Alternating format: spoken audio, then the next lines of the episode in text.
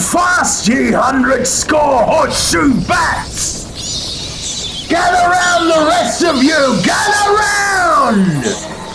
She lies two points above the beam! Look! Look starboard now! See it now! The coast of Australia, damn ye! Our ruby princess has been kind to us! But for too long have we filled her with our heavy viral load offshore! The cities on land flatten their curve as we all bob about all sewn up. Both she soft like a cussed lubber.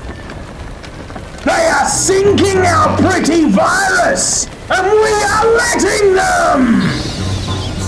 Their opinion pundits are already writing columns about how they must sacrifice their elderly for the economy. They sleep on the deck. Well, enough! Avast! Time to poke Charlie, my salty pangolins! Bats, let loose! Grab ye a pangolin! Enter Port Phillip Bay! Strike beneath wind and water! Vomiting fish! Avast! Land ho! Actually, just give me a minute. Whew. Rough air there. Sit them on, them here. Sit them there. Put them on. Tell them to go and get them and put them on. Virus out there. Outer road is panicking right now. Corona panic. Whole world are panic. Sticking on nine on nine day. Yeah, weapon just they tell you say. Yeah, long before yesterday. I know the world I today. Me tell them ask me I'm mass out, mass out, and some mass away my talk about, talk about. I tell them ask me I'm mass out, mass out, so long before the danger come out, come out. Well I'm ask me I'm mass, I mean no business with cause. How we make this a mass, I must a piece of fiberglass. Go get your mass fast, man, I drop a life a last. Survive the necessary, contact, wait till the crowd pass.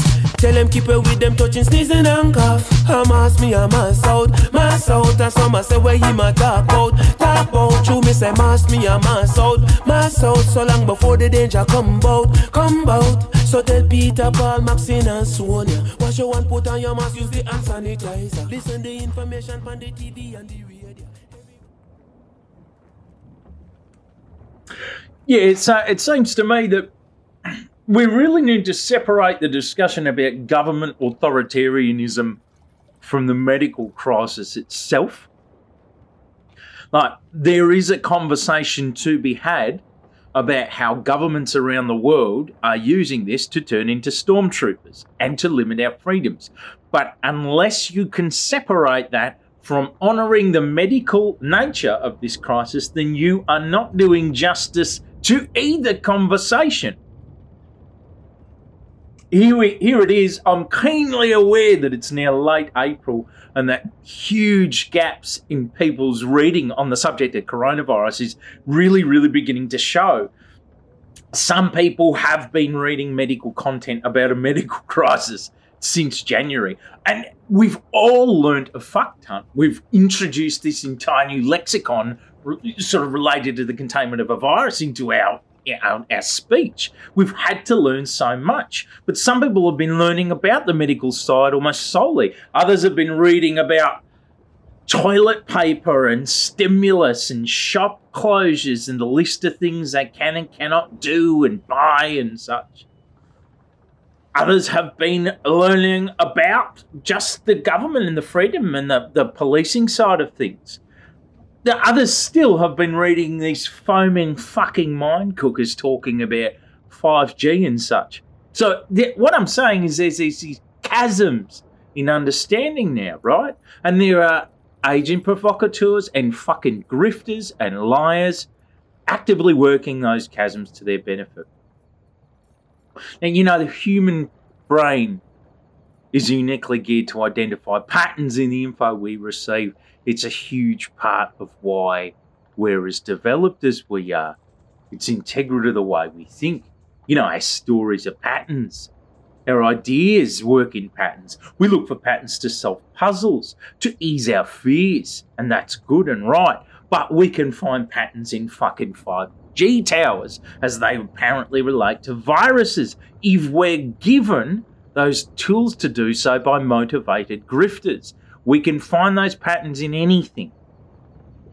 I have begun to think like that it's important not just to undermine people's distrust of the info they're given, uh, not just to ridicule them for their conspiracy rubbish, although I think the social bonds of conspiracy theory sub-scenes can also be torn up by making them look fucking shit and stupid. So I'm not saying that's not a thing, you know, like, well, should we point at and laugh at 5G activism and QAnon shit?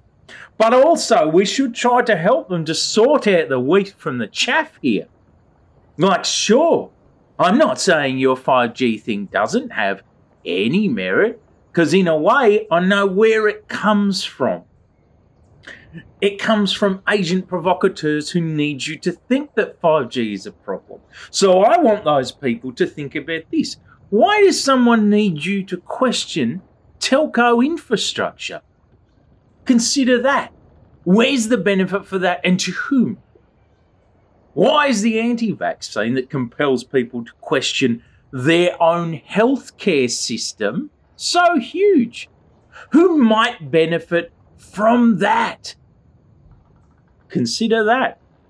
What I'm saying is that for every fucking ridiculous cooker conspiracy theory out there and subscene to go with it, there is a real conspiracy going on, either substantially or tangentially related to that. It is worth asking these cookers to start thinking about that because we may be able to shift their malleable minds over to something a little more productive.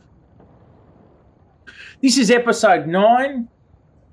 This episode we'll be hearing from a science journal and writer about 5G radiation. His name is Thomas Crow. Because as I say, I can't just laugh at it. We've got to dispel something and talk about it in plain language. But first up, we'll also be yarning about media coverage of coronavirus with Josh Butler at 10 Daily.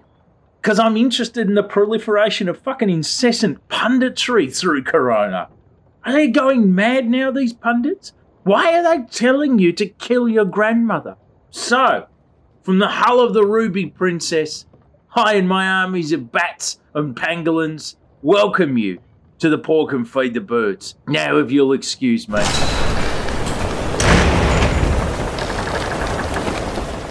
Bear up, horseshoe bats! Look lively, damn ye! Every bat grab a pangolin! There lies the coast! He will! Right now! On the curve! In the name of the Ruby Princess! On the curve!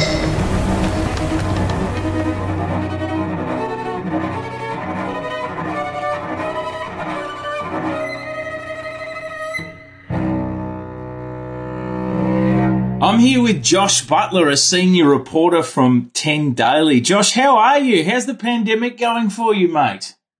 Yeah, good, Thomas. It's been good. I've got not a lot to complain about. Um, luckily and fortunately, I'm just, you know, working from home, um, you know, keeping busy. There's a lot going on in the news and a lot of uh, things to, to watch out for and to read about and to write about and that sort of thing. So, um, you know, not a lot to complain about on my end, just a bit of boredom, but um, you know, obviously doing a lot better than, than a lot of people out there who are really uh, struggling. Yeah, man. Well, you know, I mean, your mainstay is in blogging and reporting and such, which you've been doing through Ten Daily, and I've appreciated it. It's good. Like you've you've hit on a consistent and pretty diverse range of subjects related to you know the pandemic to viral hell world that, that we're in at the moment. Mate, are you doing all this from home? I mean, how does your line of work look like in a pandemic? Yeah, look, it's um, it's interesting. So we um, so I, you know, Ten Daily is Channel 10's uh, news website, um, and basically our you know almost all of our entire website team is now working from home, so working remotely.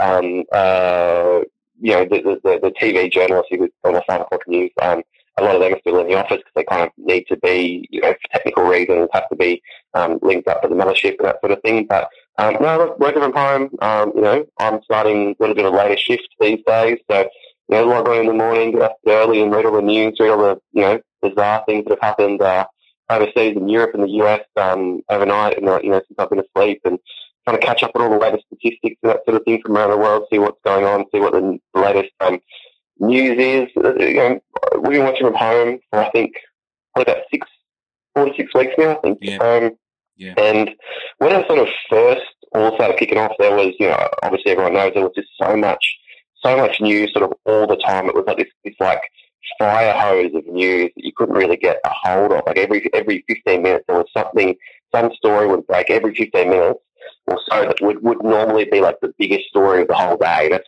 every, you know, couple of times an hour, every hour, all day long. And it was just, it was kind of mental and it was very difficult to kind of keep on top of all that sort of stuff and keep track of all the stuff that you need to know.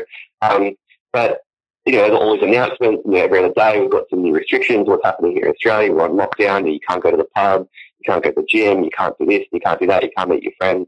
Um, and that sort of went on for a couple of weeks. And I, I know that I was quite, um, uh, you know, burnt out after a little while. A couple of weeks, it was kind of uh, quite hard to switch off at night time and, and sort of switch off when you shift ended and that sort of thing. But um, Oh, me Yeah, too. in the man. last- in the last little week, like a- I would just stop. I crashed and burned a little while Yeah. after the first few weeks of just because you you know what you're doing is that you're reading enormous tons of constantly changing info to try and synthesize takes or, or Yeah. reporting or what have you of your own. Hey, and then after a few weeks of that, it's just as much as many people could take, no matter what line of work they were in.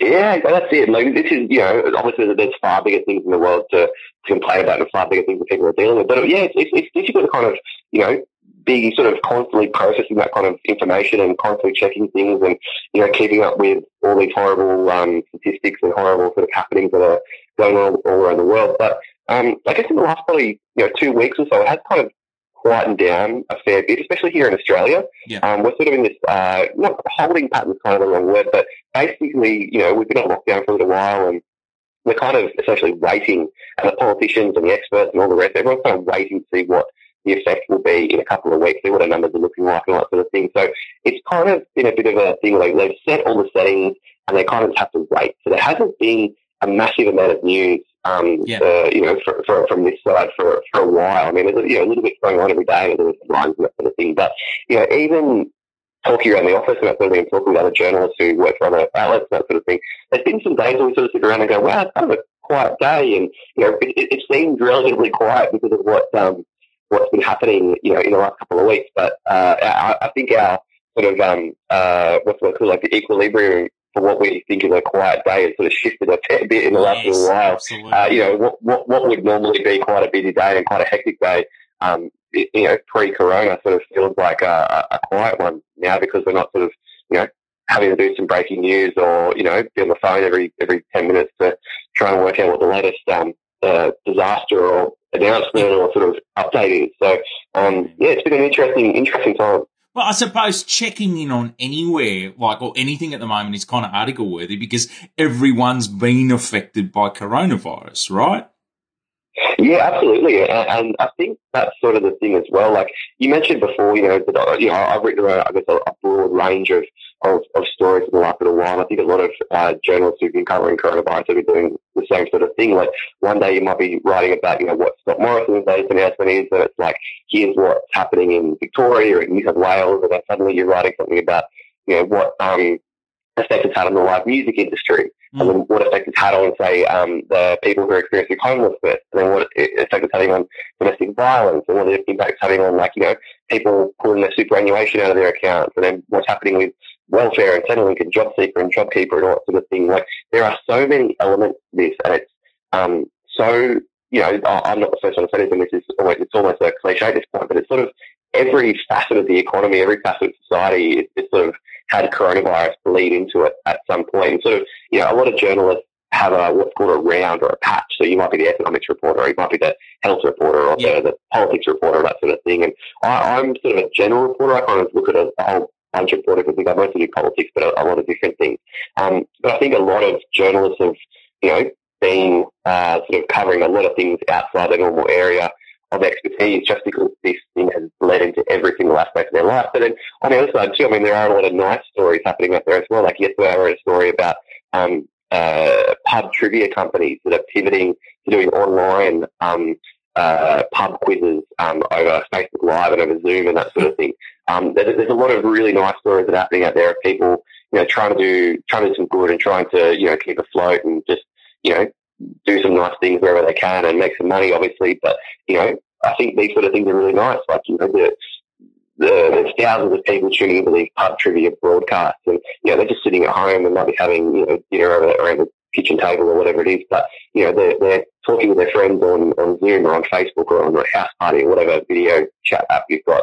And it's kind of like, this is what one of the trivia companies told me yesterday. They're like, you know, this, this is one of the few, um, you know, vaguely normal things that you're able to still do. Obviously, you can't go to the pub, you can't meet your friends for a beer, but like, you know, you can you can have a, a beer with your friends on a video and this is the pub trivia, and it's, you know, it's not, not exactly the same, but it's about as close as you can get to, you know, pub trivia, which is something that a lot of people love to do. That's their weekly little, you know, Wednesday or Thursday night yeah. thing. So um, there's a lot of a lot of nice things happening here. Like you know, I think it's I think it's important to try and um, try and see some of the positives that are out there. It's not it's not all doom and gloom. There's a lot of doom and gloom. There's a lot of people that are doing it really rough, and you know that's obviously an incredibly important thing that we should keep talking about and looking into and making sure that you know everyone is is not getting ripped off and not getting um, you know exploited and that sort of thing. Obviously, you know people who are renters or people who are homeless, people who are students or on welfare are having a really rough time and they you know need to have someone looking after them.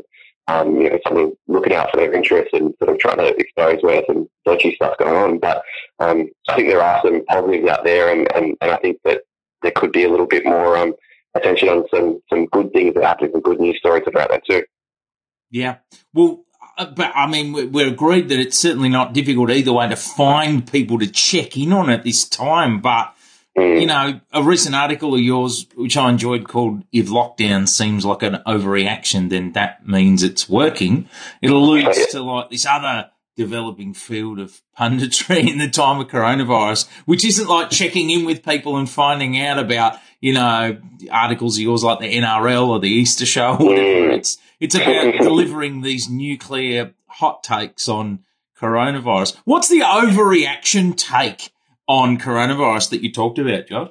Yeah, it's quite strange. It's um, it's it's essentially it's it's kind of this tape that's been sort of like a lot of intellectual sort of public sphere arguments here in Australia. It's something sort of bubbled up in, in America first off and was sort of exported over here and reheated and that sort of thing um, by, by our sort of Australian press.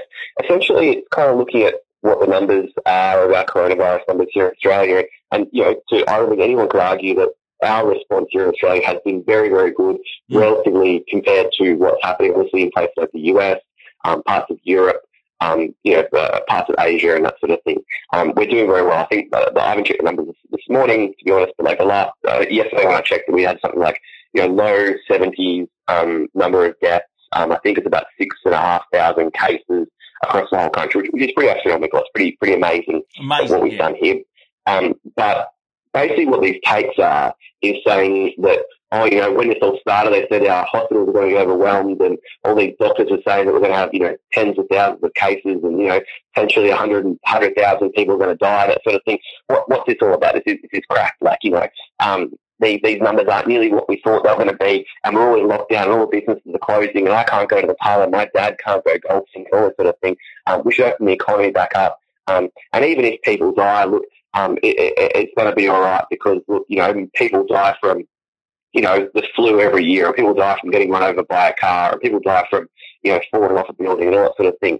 Um, it, it's just bizarre kind of, again, there is some economic argument to it. Obviously, you know, like the, the, the, unemployment numbers came out the other day and, you know, millions of people are out of work, millions more will be out of work, um, uh, you know, potentially a million or two more will be out of work. Um, if these lockdowns do continue for a long time, look, you know, businesses are struggling, businesses are closing, all that sort of thing.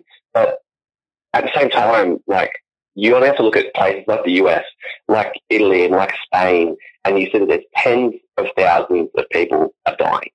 Tens of thousands. Obviously, their population is a lot higher than Australia, and Australia probably wouldn't get that high. But it, it, it's this strange argument where they're saying the numbers are so low here in Australia, therefore the restrictions aren't necessary and weren't necessary. And it's just absolutely number one, ignoring the fact that the restrictions are the reason our numbers are so low. It's not it's not that they weren't needed. It's that the numbers are low because of the restriction. Um, but also at the same time, it's it, there are arguments that are being made without any uh, reference or quote or you know re- input or voice of epidemiologists, of doctors, of infectious disease experts. I mean, I have no idea. These these people may have talked to them in the background and you know had their opinions informed by background interviews with these people and just, and just not put their their quotes on the record in their pieces. But they're purely economic sort of arguments that don't seem to look at the fact that you know car crashes aren't contagious. You know, it's what you can't compare a coronavirus you know risk to a car crash or walking across the road or, or that sort of thing. It's it, it's a completely different argument, and, and it's it's a very strange sort of uh, discussion that's being had here in Australia um, in some of the, the, the, biggest mainstream media outlets that we have. Yeah. Well, you see, this is what I wonder. It's what I don't know, and uh, it's hard for me to pass this apart, particularly when I look at the the um, the shit stirring pundits in America that, as you said, started these takes that Australia is sort of typically does these derivative, you know, copies of, you know, in, in the mm. right wing pundits here. But yeah, I can't tell whether it's people who are being um, right wing, I guess, economic fundamentalists, or whether it's people just being deliberately transgressive and provocative because they know that it leads to a lot of rage shares. You know, I, I don't know yeah. if people really think that that. You know, I, I I can't tell. I mean, should we should we kill our grandmother's lungs to save Virgin Australia? In your opinion, Josh? No, number one, no. okay.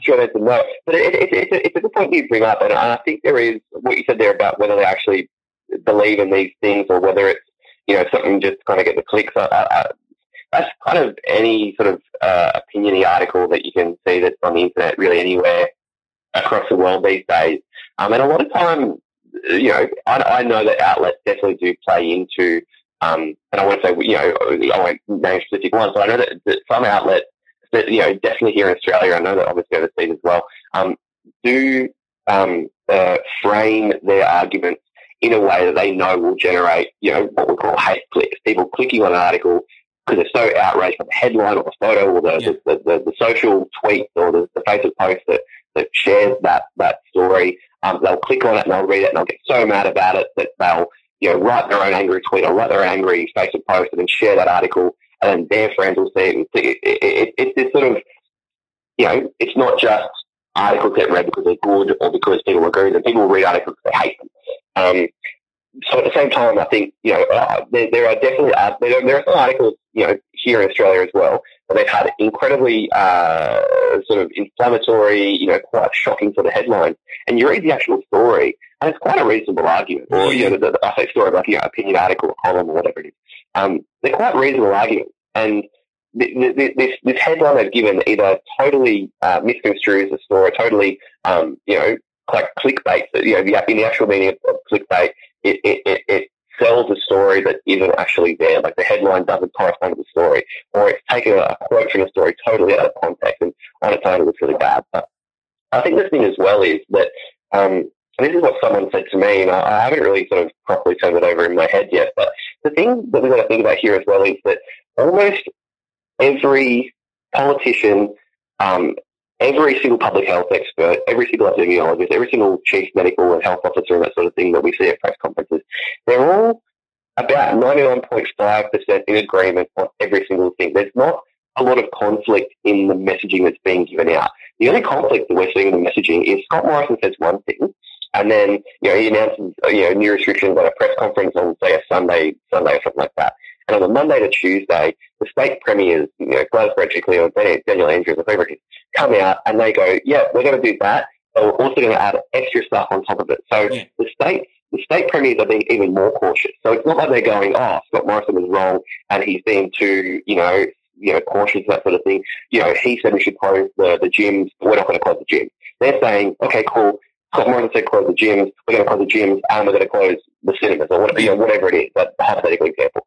But, you know, there, there's very little argument in what's happening here and there's not a lot of conflict.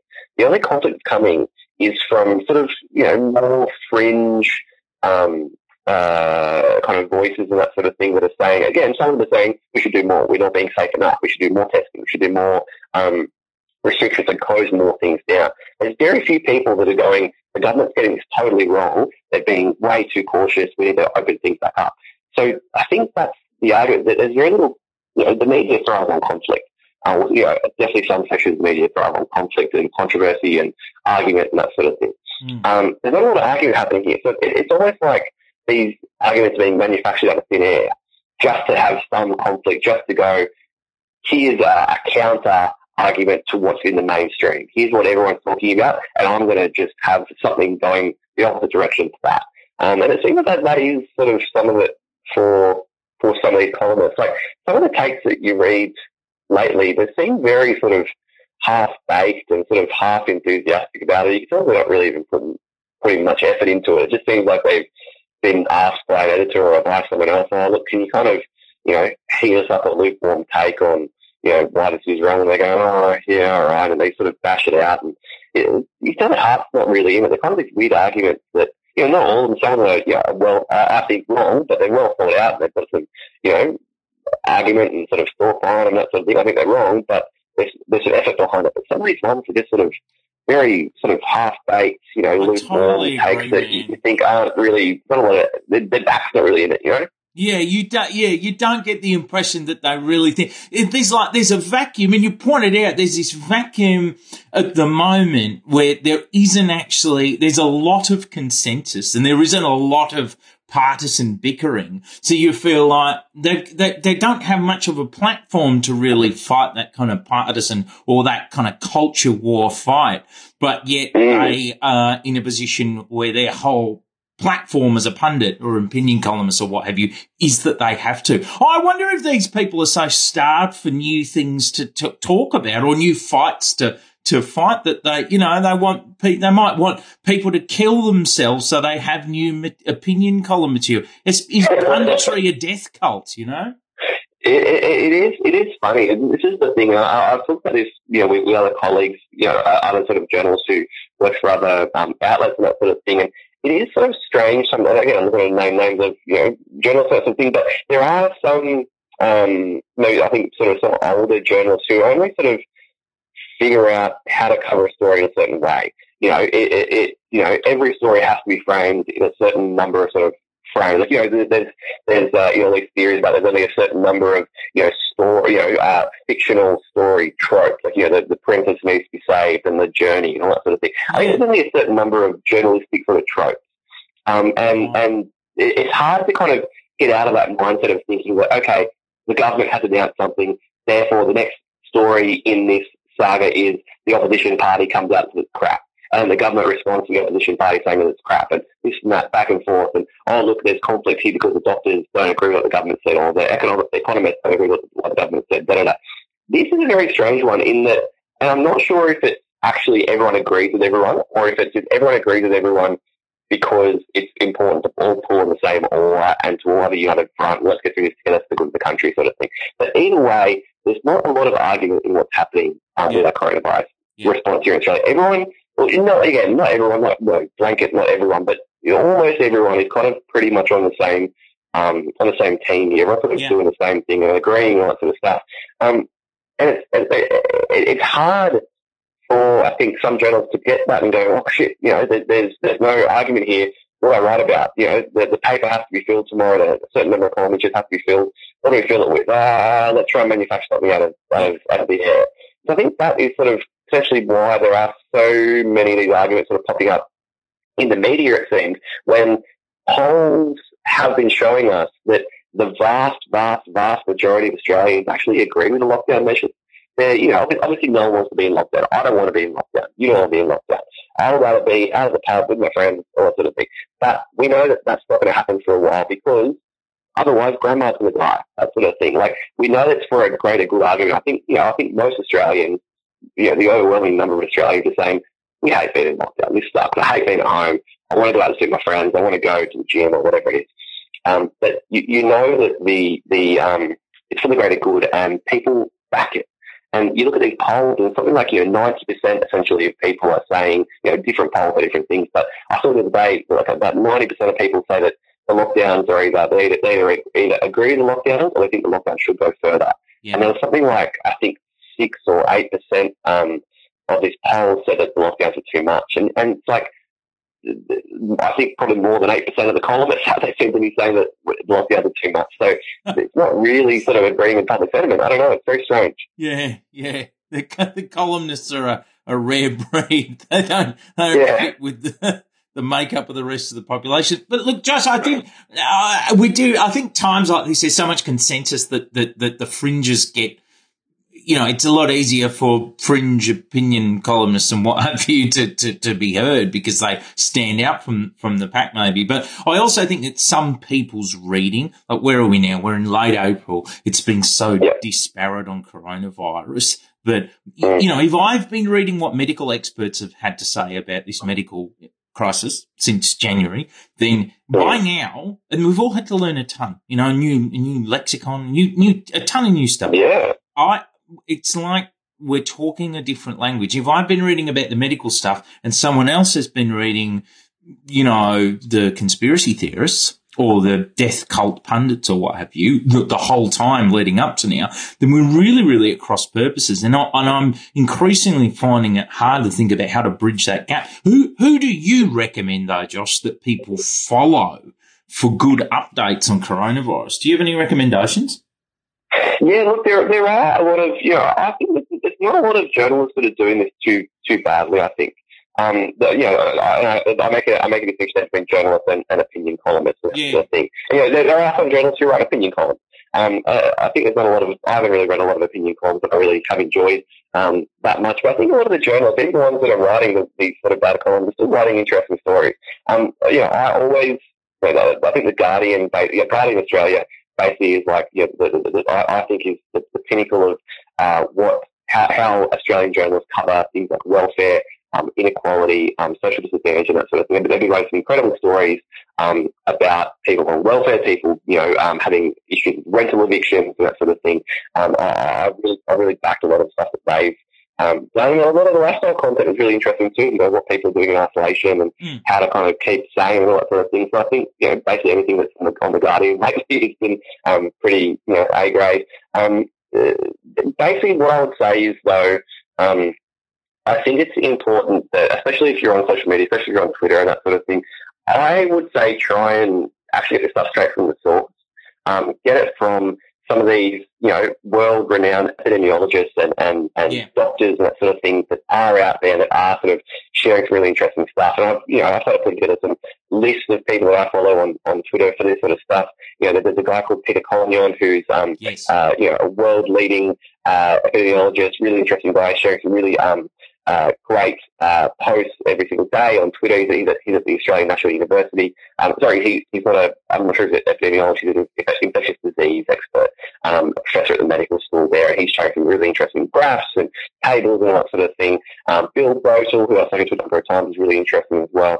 Um, you know, there's Norman, Norman Swan from the ABC, kind of has a bit of a, you know, everyone knows him, but um, some, some, uh, that's kind of a you know, no-brainer to follow him, I think, um, to kind of get some medical stuff, you know, filtered through a pretty easy to understand kind of lens. But look, journalists, I think, um, there's not a lot that I do I would say keep following the Guardian. Say even though the Daily Telegraph is doing a good job, my, my friend uh, Clare Armstrong, who um, works there, is, is doing some really interesting stuff and, and sort of following this, this really closely.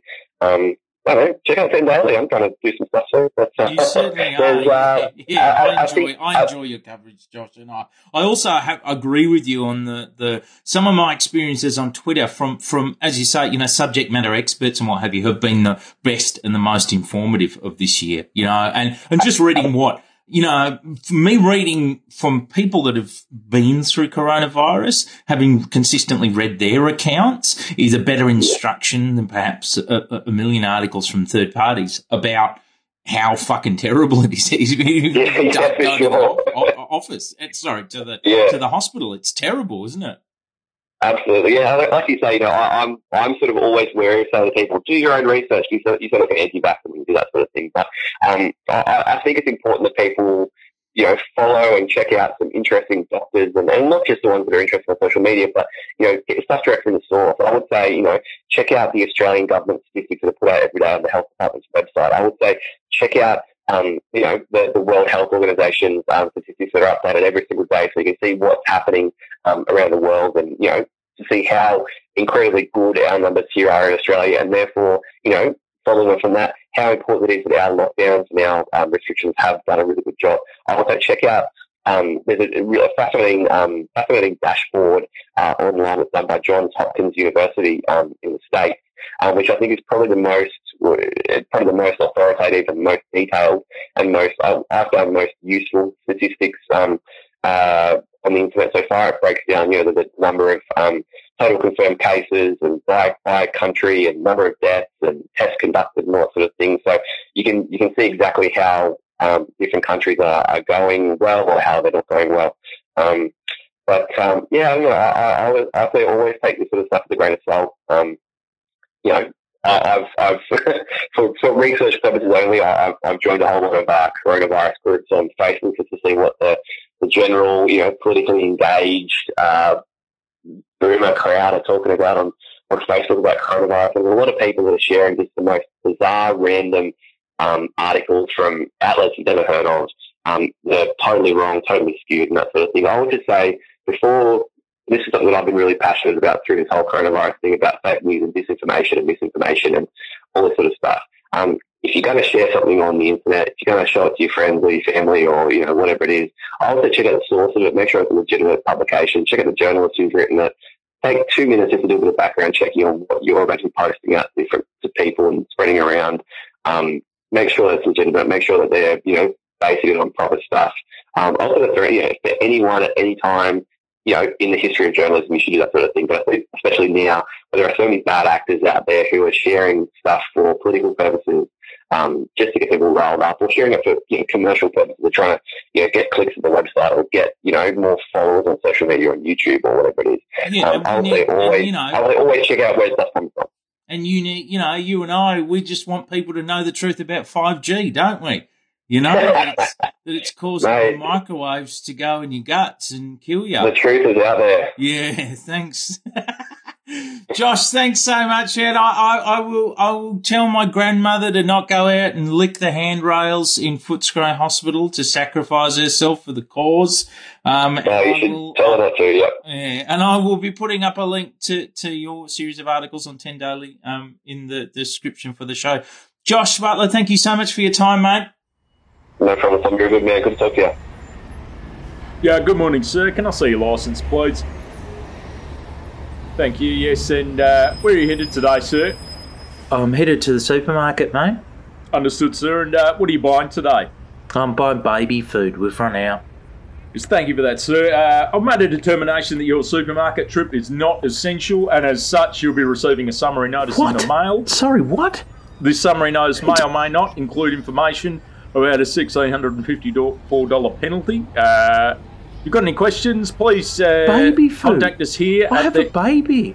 I need to feed my baby. Sir, I've made a determination to the best of my abilities that that is not essential, sir. Hang on, I don't care about your fucking determination. It's wrong. Baby food is essential. Yes, well, that is my determination, sir, and you're welcome to dispute that if you contact the address at the bottom of it. Yeah, I do dispute that. This is me disputing it right well, now. Well, as I say, that wrong. is my determination that my I've now already made, eat, sir. Mate. I'm now unable to make that determination. It is final. It's too late. It's to, too late to go back, sir. so now what? You're issuing me with a fucking fine? No, sir. It's not a fine. It's a summary notice. It's a fine for fifteen hundred dollars or whatever. It's a fucking Sir, fine. a fine for sixteen hundred and fifty-four dollars is separate to a summary notice, which may or may not include information mate. about a sixteen hundred and fifty dollar fine you're penalty. sending me. Tell me, I can't Sir, understand. a fine for sixteen hundred and fifty-four dollars is separate to a summary notice, which may Just or may not include information about a sixteen hundred and fifty-four dollar penalty. Which no, sir. A summary notice a is not the same as a fine. No, sir. It? I cannot confirm that you'll be receiving a okay, fine. Okay, sir. What amount may it have in it? $1,654, sir. Great, great. Crystal clear. So now what, sir? I have to go home. I can't go feed my baby now. Sir, you're now free to go about your day. I'm not here to restrict your freedom, sir. I'm here to issue you with a notice, summary notice of $1,654 for being out during coronavirus So hang on, restrictions. mate. You're issuing me with a $1,600 fine for going out for baby food to flatten the fucking whatever, but now you don't give a fuck if I actually go and do it. You're not, you don't want me to go home. You don't care now that you've given me the fucking fine. Yes, no, I'm just doing my job, sir. I'm just issuing summary notices, which may or may not be Oh, for. fucking hell. Corona, oh, eh. On pas. Corona, oh, eh. Vilaine maladie là, on fait pas de ça. Corona, oh, yeah. Prenons nos précautions pour éviter le pire. Voilà, quand te parle, il faut écouter. L'affaire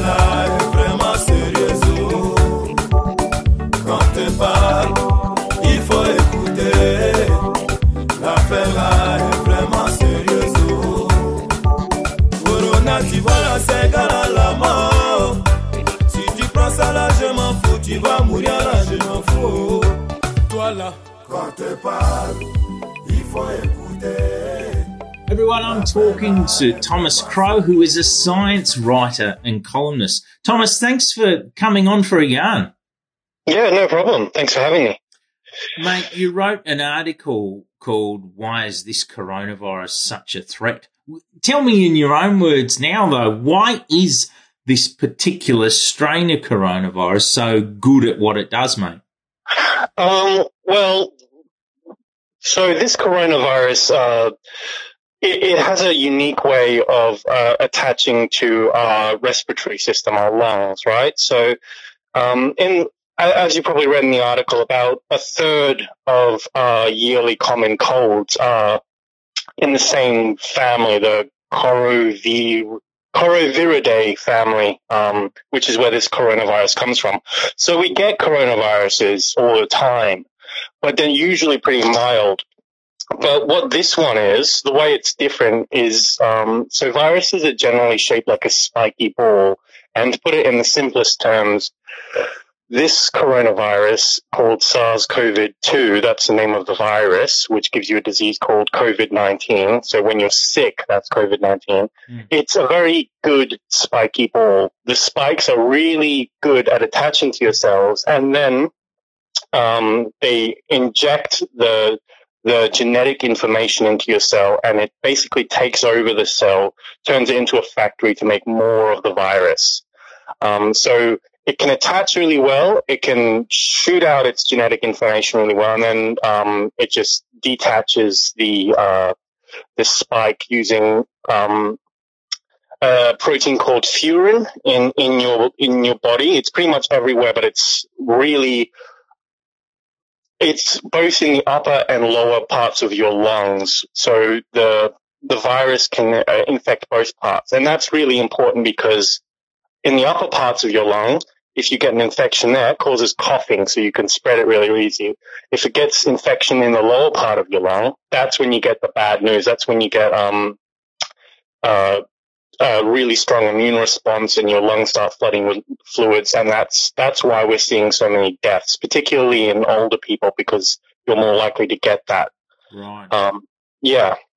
there was a more that one of the theories that had come out in March or April was that this was the product. So so there was one strain, I understand it, of coronavirus several years ago, maybe about seven years ago, that they'd located from a bat in the southern part of China, which was ninety six percent similar to to the current strain, but the spiky ball or the furin sort of resonation wasn't quite as as, as effective. And but they this is where the the idea that um, two separate strains of bat coronavirus were were sort of I suppose combined in the body of maybe a pangolin or something like that. Is that still a theory that, or is that something that you agree with, or are we really just you know, are we really just uh, uh, making things up as we go along at the moment? Well, at the moment, people, scientists still really don't know where it came from. We do know for certain that it probably started in bats because, as you said, there's a strain of coronavirus that's very genetically similar. So they basically looked around and found the closest common ancestor was in bats.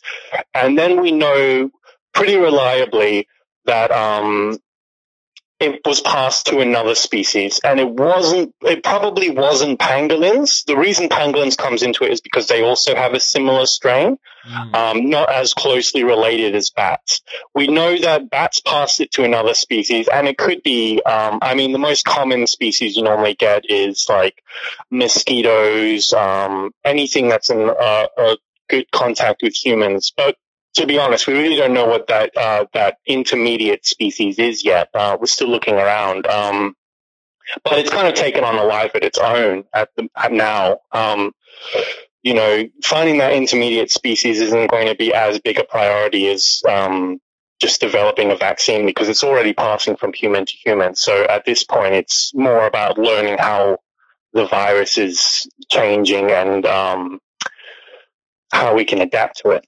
Well, there's, there's, there's eight or more different strains of it now, isn't there? Right? I mean, they're substantially similar. Like for the, they haven't mutated to the point of there being different, you know, they don't have different effects, but there are nevertheless at least eight different strains of like the SARS-CoV-2 at the moment, aren't they? Yeah, yeah. Well, the thing is with this virus, um, that sounds like a lot, but viruses evolve very quickly, and this SARS-CoV-2 um, isn't actually evolving very fast. It, it doesn't have any selective pressures. So, um, just as like a really broad way of describing it, um, in, in, if it was an animal, uh, it, it, it's limited by the amount it can grow by the amount of food available.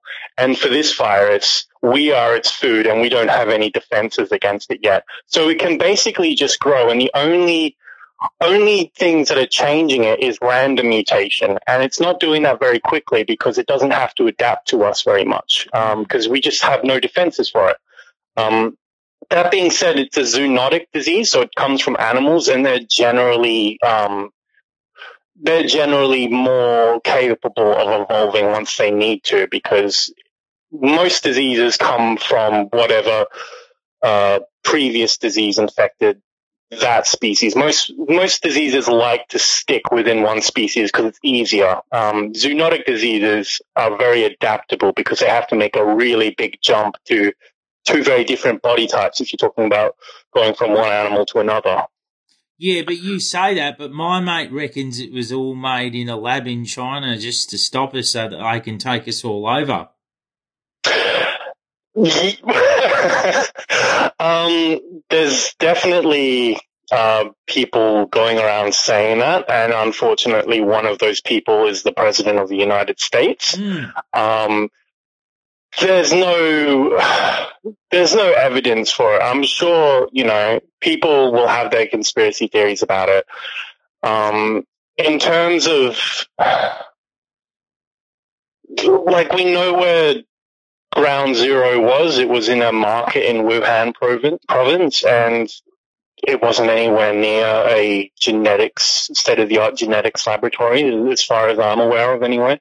Um, it's just, with any kind of big world changing pe- thing, people have conspiracy theories. Um, and the, the problem with a conspiracy theory is you can't disprove a negative. Maybe it was. There's absolutely no way I can say definitively that it wasn't ge- genetically engineered, but if it was, it was a pretty botched job and it doesn't really look like a genetically engineered virus, I guess. Yeah, that be would be my a, response. It could be doing a much better job, uh, yeah, than, than it actually is, right?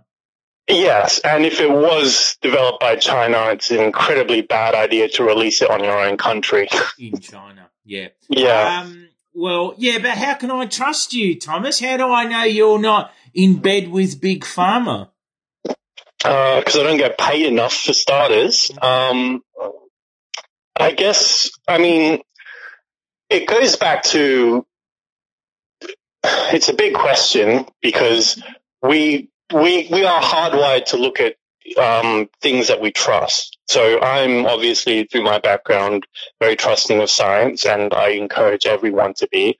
But also being able to find out what's accurate and what's not, because the fact is that in the past there has been bad science. I mean, you look at cigarette companies back in the 70s used to shoot out a lot of stuff. It still happens nowadays with pharmaceutical companies and stuff.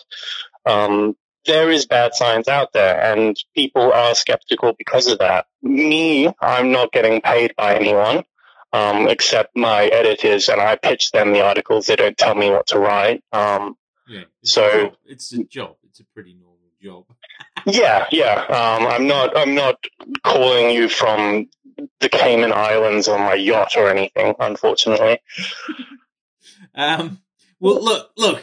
It's unedifying to ask someone well versed in science these questions, but I am a fearless investigator, Thomas. So I am going to do it anyway. Mate, Yep. is it the five? Tell me the truth. Is it the five G? What's causing the coronas?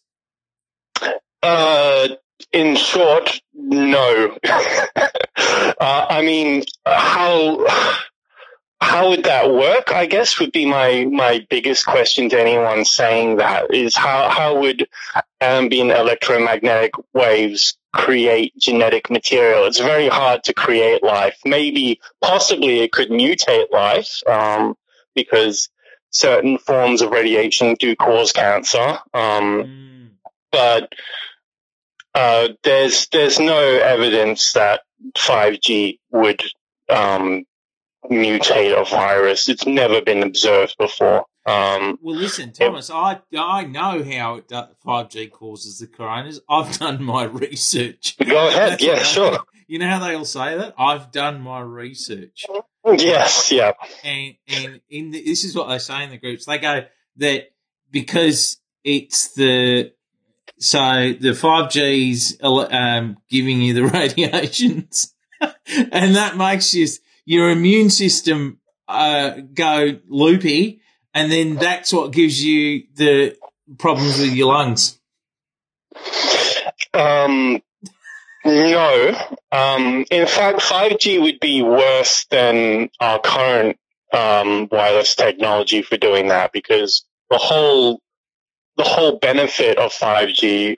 So basically, I think what the problem is is that when people talk about radiation, we have this instinctive little switch in our brain that says radiation equals bad. Yeah. Um, people don't really understand what radiation is. Radiation, electromagnetic radiation, is most of your life. Um, when you turn on a heater, that heat is caused by electromagnetic radiation. On its lowest energy, it goes from a spectrum from uh, radio waves, um, which are very, very weak, uh, all the way up to um, gamma rays, which if one of those hit Earth, we'd basically be wiped out um, Mm. completely. We'd be a fried shell.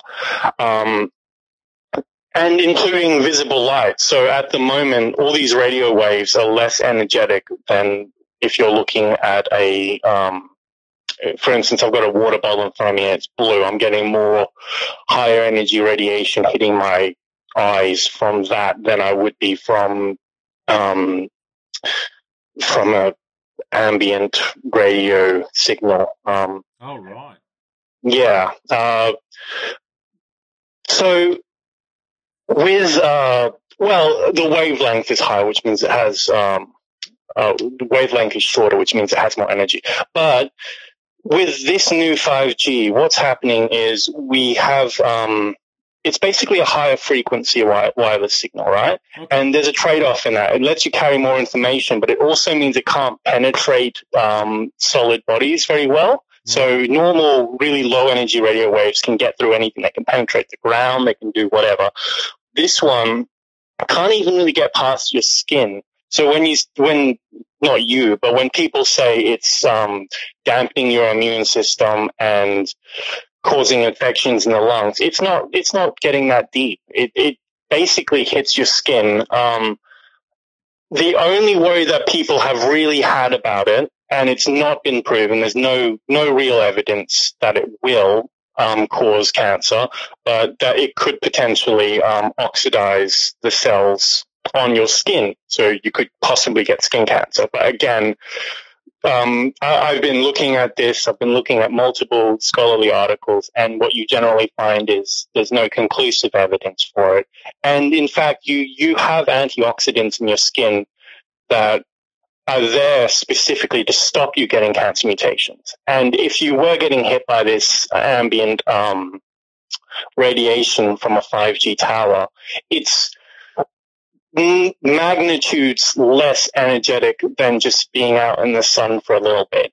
Do you know what I mean? Like our skin is designed to, not always perfectly, but it tries to fight off skin cancer as much as it possibly can. And it's used to dealing with bigger threats than just some ambient radiation from a 5G tower. So what like you're saying sun. to me is that the sun, which is famous for causing us skin cancers, is more likely to cause us skin cancers than 5G. Yeah, and I think that's really, I mean, it's an obvious statement, but I think that's something that gets um, muddied very quickly in these sorts of talks because people are like, oh, it's a carcinogen, it can cause cancer. It's on the World Health Organization as possibly causing cancer. Lots of things are. Um, the World Health Organization's rankings are just about hazards hazards. So, for instance, bacon and cigarettes are put on the same um, the same category as like uh, as whether they are carcinogens. Um, this is lower than that, but if, if we want to talk about that, the risk factor of smoking cigarettes is much greater than eating bacon and getting cancer. And that's the thing. We don't talk about risk factors very often. We always talk about if it can cause cancer, not how likely it is to cause yeah, cancer. Like a binary thing, yeah. Yeah, and the world around us is filled with things that are going to cause cancer, um, much more likely than a 5G tower. You know, the heavy metals that come from the exhaust in your car are more likely to contribute to lung cancer than a 5G tower would. Um, the sun, as we've already said, a lot of the foods, not just not just uh, processed foods, but generally there's just stuff in food that can cause cancer because cancer is just um, badly replicated DNA and it's really, I mean, we have good mechanisms in our body to stop it, but there's a lot of stuff that can stuff up a cell, you know. Um, we're complex machinery. Said, and what you said to me earlier is interesting as well. And I just want to try and reiterate.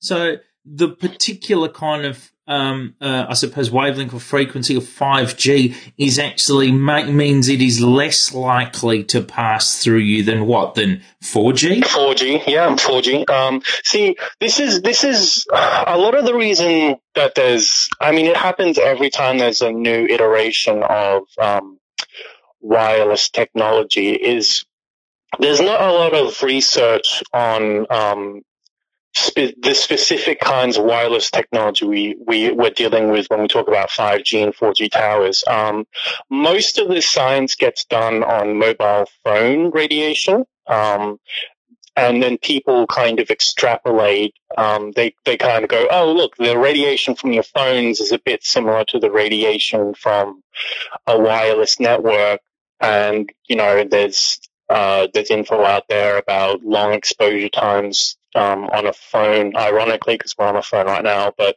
uh, possibly causing brain tumors and other kinds of cancers and those sorts of things. But it is different. It's very different um, in terms of both its frequency, how close you are to the source of the radiation, because the phone's right next to your head. It's not on a tower a few meters or kilometers away. Um, and yeah, uh, but we don't have enough info on how those towers are affecting us, really. I mean, in science, people always say that it's always, you know, um, more research needed. But in this case, it really kind of is not, not just for, I mean, cancer is not very much of a worry in terms of the greater scheme of things, but just, um, understanding how it's affecting us generally. So, What's the it, difference between ionizing and non ionizing radiation? I don't understand. Can you? Yeah, sure. So, um, if we go back to that uh, spectrum I was talking about, the spectrum of electromagnetic radiation, as I said, on the low end of the spectrum, you have radio waves, and you go up a bit, and then you have um, heat. So uh, the heat from your body and stuff from infrared mm. waves. Um, then you get up to the visible spectrum of light. So you go all from red all the way up to blue, and then you hit ultraviolet. So everyone kind of has a feeling they know what ultraviolet light is because that's the thing we get warned about from the sun all the time. Um, and once you hit ultraviolet, you go from that's the limit of ionizing radiation. Everything above ultraviolet, including ultraviolet, is called ionizing radiation, and everything below is non ionizing. And what that means is that there's enough energy in the radiation to hit your cells and strip electrons from the molecules in them. So um, I won't go too deep into it because, uh, you know, it's not a chemistry lesson, but electrons are important for how molecules in our cells bind together. And if you strip a few off, um, in a, in a way, it sort of becomes acidic, I guess, and can damage the cell. Um, can so the molecule becomes negatively um, becomes less stable, I should say, and the instability from it um, will affect nearby molecules. Um, if it's if it's doing an important job in your cell, suddenly it's not doing that job anymore. Importantly, if ionizing radiation hits your DNA, then it's going to start um, changing your DNA because it's stripping um, electrons from the protein and distorting it, and then when it copies itself and creates a new cell, that's when you start getting cancer because you've got a bad copy. The cell doesn't work anymore. Um, so you get a cancerous cell. Um, so, but to have that happen, you have to be going from ultraviolet or better because they have, they're energetic enough to strip those electrons. If you talk about visible light, that's not really going to strip electrons from your cells, um, from the molecules in your cells. Um, and if you go all the way down to radio waves, it's incredibly unlikely that a, a burst of um, AM band radio would strip electrons from your cell if you just turned on a radio and were listening to it in a car. Mm-hmm. Okay. Um, so that's different. It's just about energy, really. The higher up you go, the bigger the energy, the more danger it is to you. Um, but inversely, um, the less well it can penetrate things. So that's why when you have um, that's why they use lead to house uranium when they're storing it because it's a thick metal um, and the radiation can't penetrate it too well. Okay. Um, so that's a long explanation. Hopefully, there's something usable in there for you. But and then so the five G radiation is non-ionizing, I suppose. In short, is that correct? Yeah, yeah. It's it's not even close. Um, it's it's more energetic in terms of the other radio waves like your AM and FM bands that you listen to on the radio, um, and 4G and previous iterations. It's more energetic than that, but in terms of um, how energetic it is in the broader scheme of things, it's nowhere near enough to strip electrons from you. It's not ionizing in any way, really. Well, look, but Thomas, you said you weren't in bed with Big Pharma, but are you in bed with Big 5G? um, no, uh, we have radio towers actually just down the road from us. So if I if I was worried about it, you know, I'd definitely move. Um, it's, I mean, yeah. Again, it's just it goes back to this thing that people have biases. Um, they have trust networks, and sadly, for a lot of people, the internet and feature articles they read is more trustworthy than a scientific consensus of thousands of scientists over decades. Um, Well, look, don't get too attached to those towers down the road, Thomas, because, you know, I'm in a few Facebook groups where they seem pretty intent on uh, blowing them up. So that's something to look out for. Don't don't don't journey too close to them. Is my suggestion. Look, I'd like to ask you a few questions from these uh, 5G Facebook groups. They've all changed their name away from like Stop 5G to say Victorians for Safe Technology and shit like that because like uh, yeah. you know, they don't want Facebook to delete them. They they want to be able to freely organize a group of yoga mums to go and blow up 5G towers. But anyway, we, I have a few questions. Does elderberry syrup fix 5G health effects? Uh, no, I don't know how that would work. Um, are they are they trying to say that the antioxidants in elderberry uh, elderberry syrup would somehow block the radiation or yes, something. that's right. Yeah, that's what I believe is the, the, the. Um, look, I think it goes back to um, when you have uh, conspiracy theories like this. There's always someone very close behind selling you something, um, and nature. You know, some some kind of natural homeopathic brand charging forty dollars for what is essentially some jam you got from a supermarket Coles for like five bucks. You know, um, that that's really you know it's people being preyed upon for their their anxieties. And in short no no it wouldn't. There's absolutely no way it would help you in any way. If it if 5g was causing you cancer the last thing that would help would be elderberry jam. All right, then, Mister Science Man. What about onions on the soles of my child's feet? Would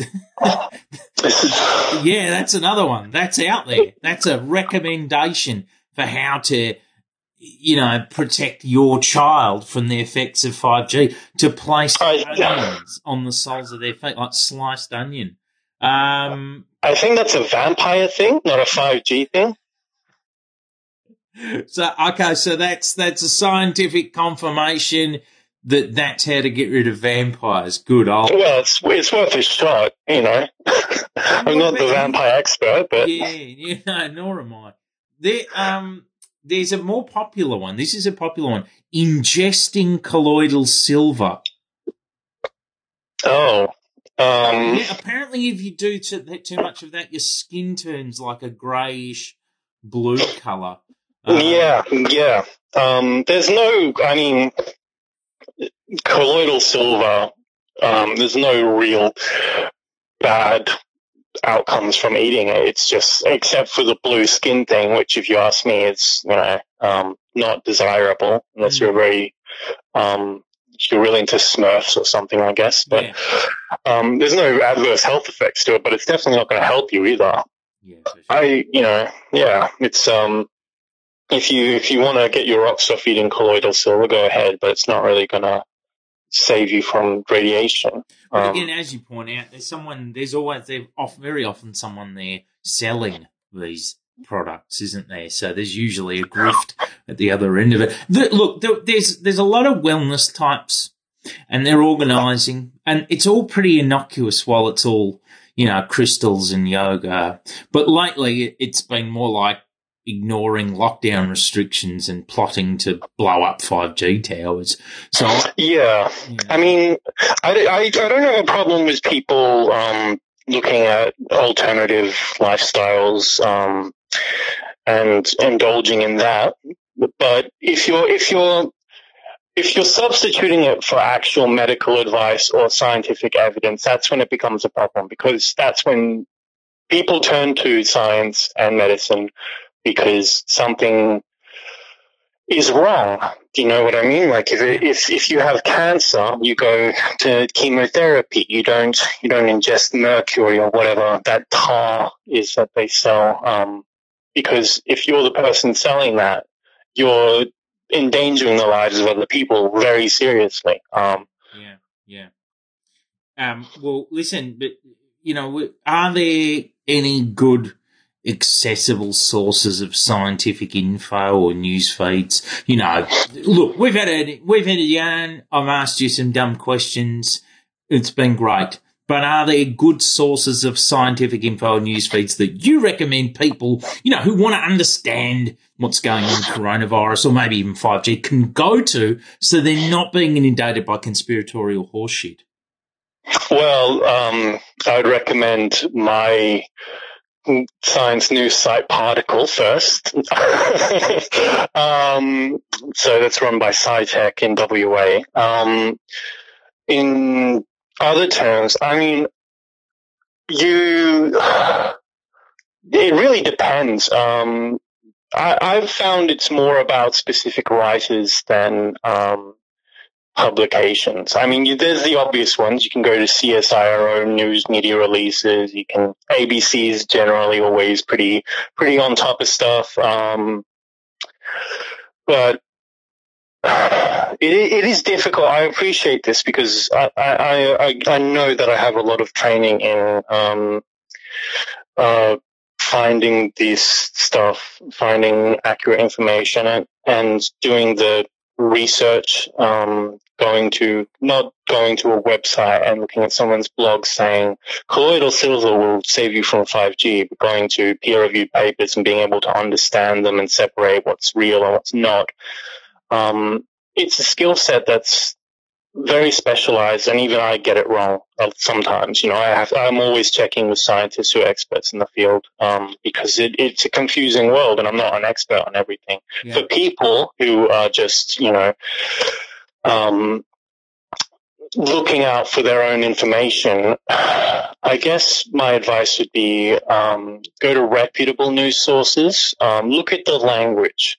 If people are saying um, if people are being alarmist, that's normally when you know it's more them selling you a story than um, uh, them trying to get you informed about the subject. Yeah. I mean, there are serious issues in the world. There's climate change, and um, you know, this this is a pandemic, but it's not going to be um, not going to be the only one within the next uh, by 2050, we're supposed to have about 50 million people die per year from um, preventable illnesses from antibiotic resistance, um, antibiotic resistant bacteria, and you know, there's there is a lot of uh, bad stuff in the world, but how it's being reported is what you should look at. If it's if it's like stock up on toilet paper because you will die if you don't, um, not not probably a uh, reputable source. Just it, it's it's a lot about training your bullshit meter. I think. Yeah, yeah. And just to confirm, you're not being paid by the government to lie to me. Um, I'm not being paid by the government at all at the moment. uh, so no.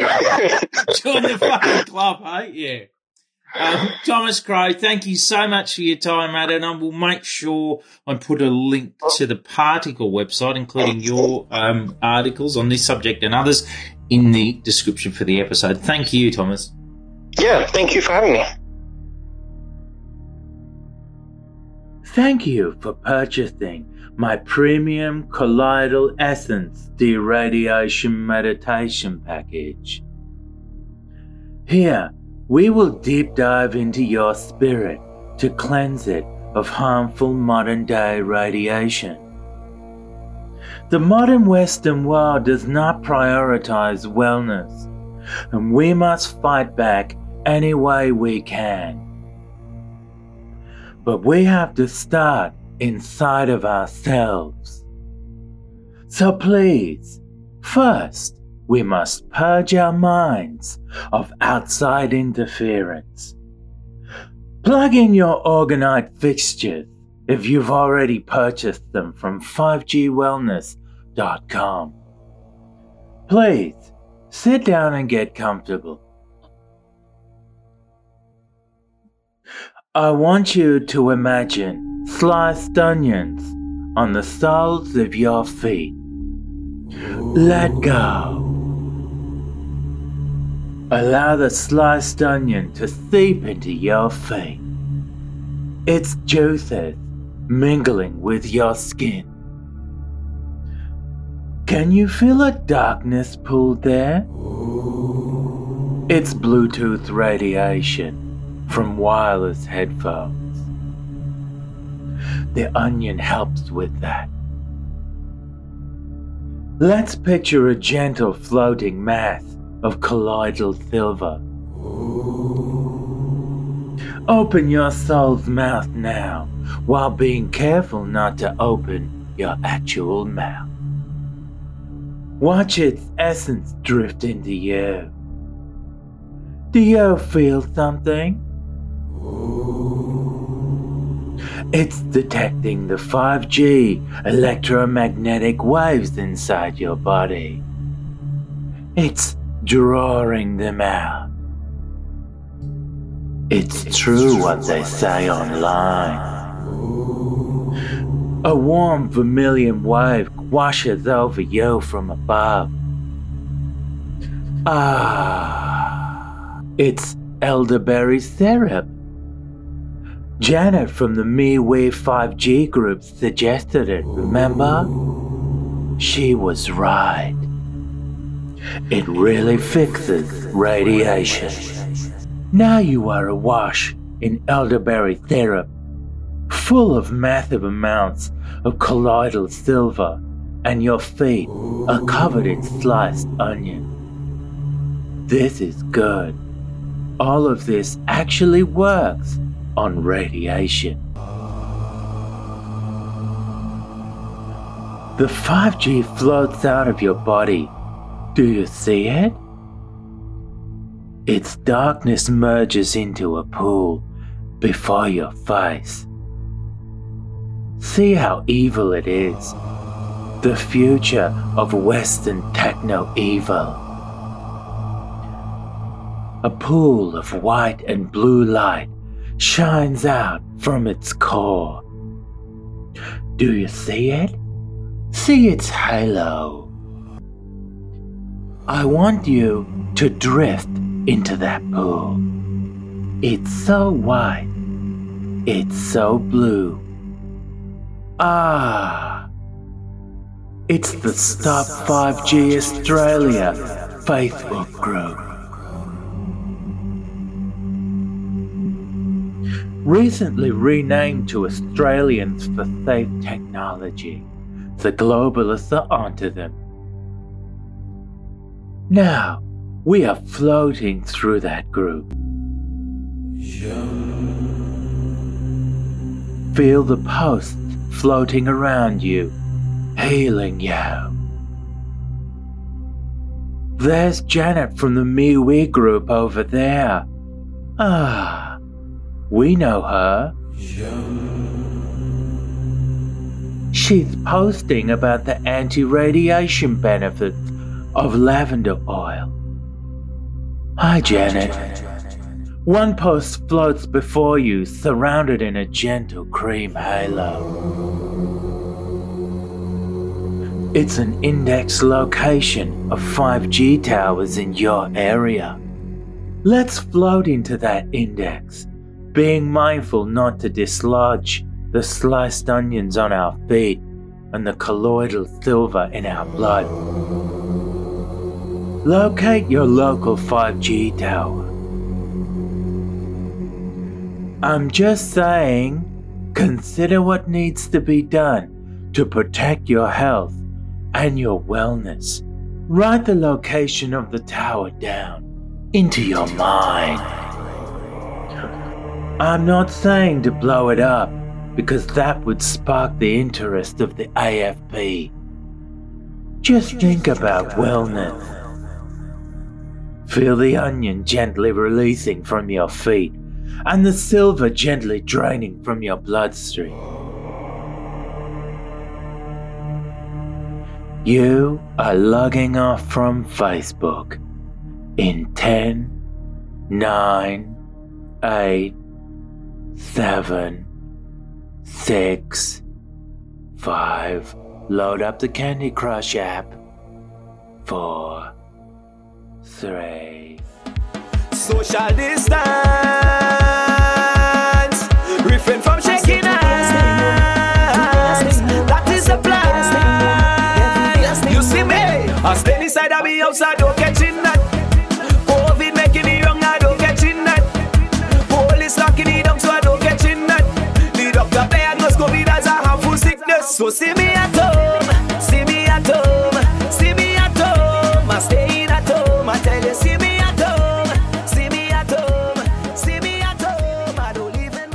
Rebel Steps is a podcast about taking action.